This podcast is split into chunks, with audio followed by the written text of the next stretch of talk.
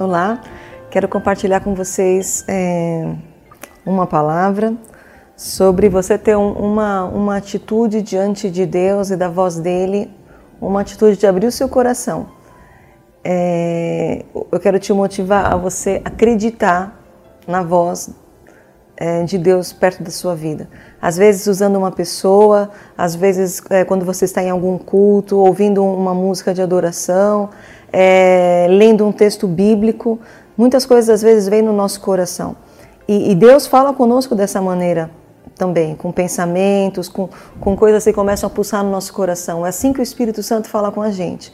E eu quero que você dê esse passo de acreditar é, acreditar no sentido você vai dar crédito, você vai dar crédito, você vai, você vai dar um espaço no seu coração para meditar nessa palavra que Deus está te falando.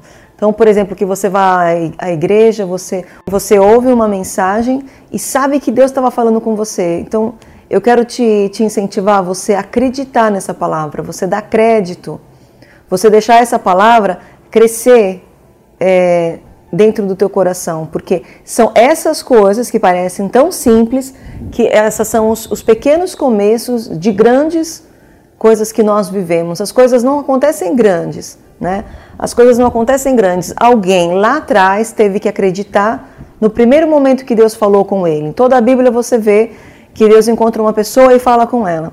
Aquele primeiro momento ela teve que acreditar. E depois ela, ela constituiu um tempo, dois, é, um ano, 50 anos, 100 anos de relacionamento com Deus. Mas teve um primeiro momento em que Deus chegou perto, Deus falou algo, Deus fez uma proposta, Deus deu uma direção.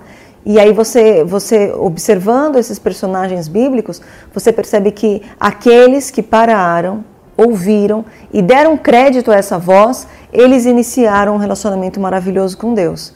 Então eu quero te incentivar a isso, essas pequenas palavras que Deus te fala.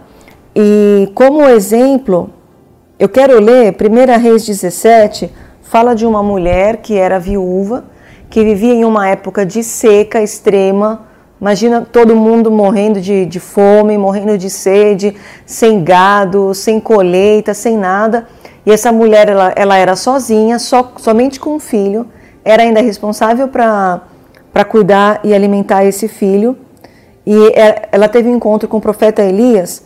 Então eu vou ler o versículo 11. Enquanto ela, ela ia buscar água, ele, o profeta Elias, gritou: Por favor, traga-me também um pedaço de pão. Juro pelo nome do Senhor teu Deus. Ela respondeu: Eu não tenho pão, não tenho um pedaço de pão. Eu só tenho um pouco de farinha num jarro e um pouco de azeite numa botija. Eu estou colhendo dois gravetos para levar para casa. Eu vou preparar essa refeição para mim e para o meu filho. Vamos comer e depois vamos morrer, porque não tem mais nada nem aqui e nem em lugar nenhum. Ela não tinha é, mais o que oferecer para ela e para o filho. Elias, porém, disse: Não tenha medo, vá para casa, faça o que eu te disse, mas primeiro faça um pequeno bolo com o que você tem e traga para mim. E depois faça algo para você e para o seu filho. Pois assim, diz o Senhor Deus de Israel: a farinha na sua vasilha não vai se acabar, o azeite na sua botija não se secará até o dia que o Senhor mandar é, vir chuva sobre a terra. Ela foi e fez como Elias havia dito.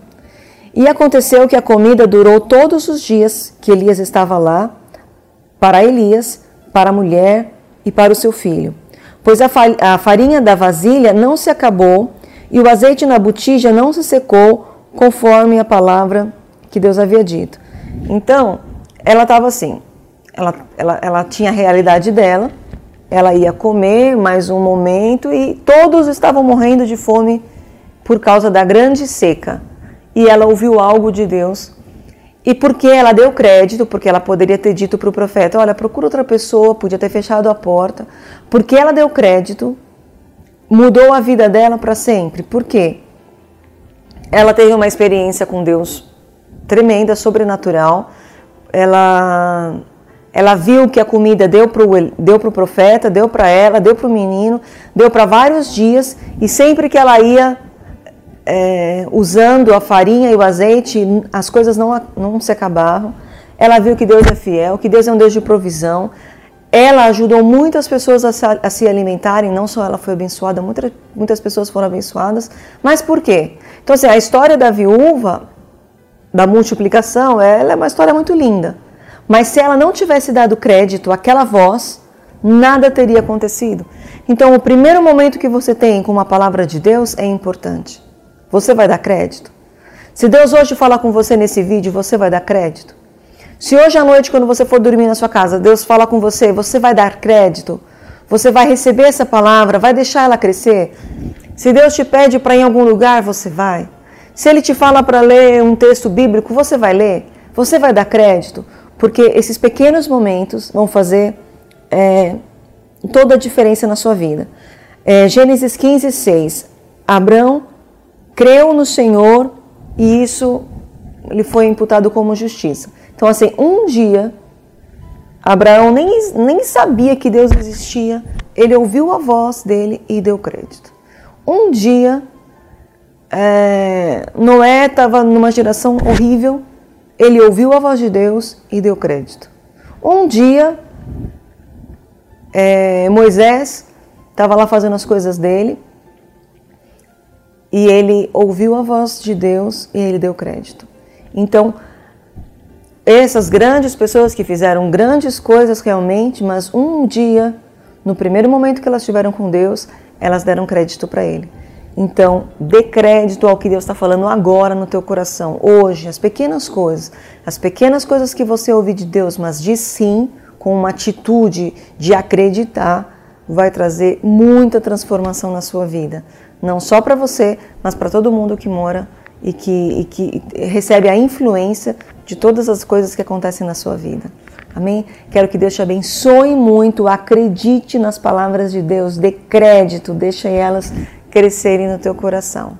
Deus abençoe.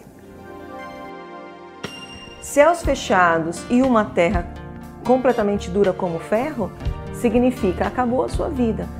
E essa é uma realidade espiritual que algumas pessoas vivem e reflete na sua vida. Como reflete? Você sente que, que não vem bênçãos dos céus, que não que Deus não está agindo, que não tem graça sobre a sua vida, que parece que você ora e nada acontece.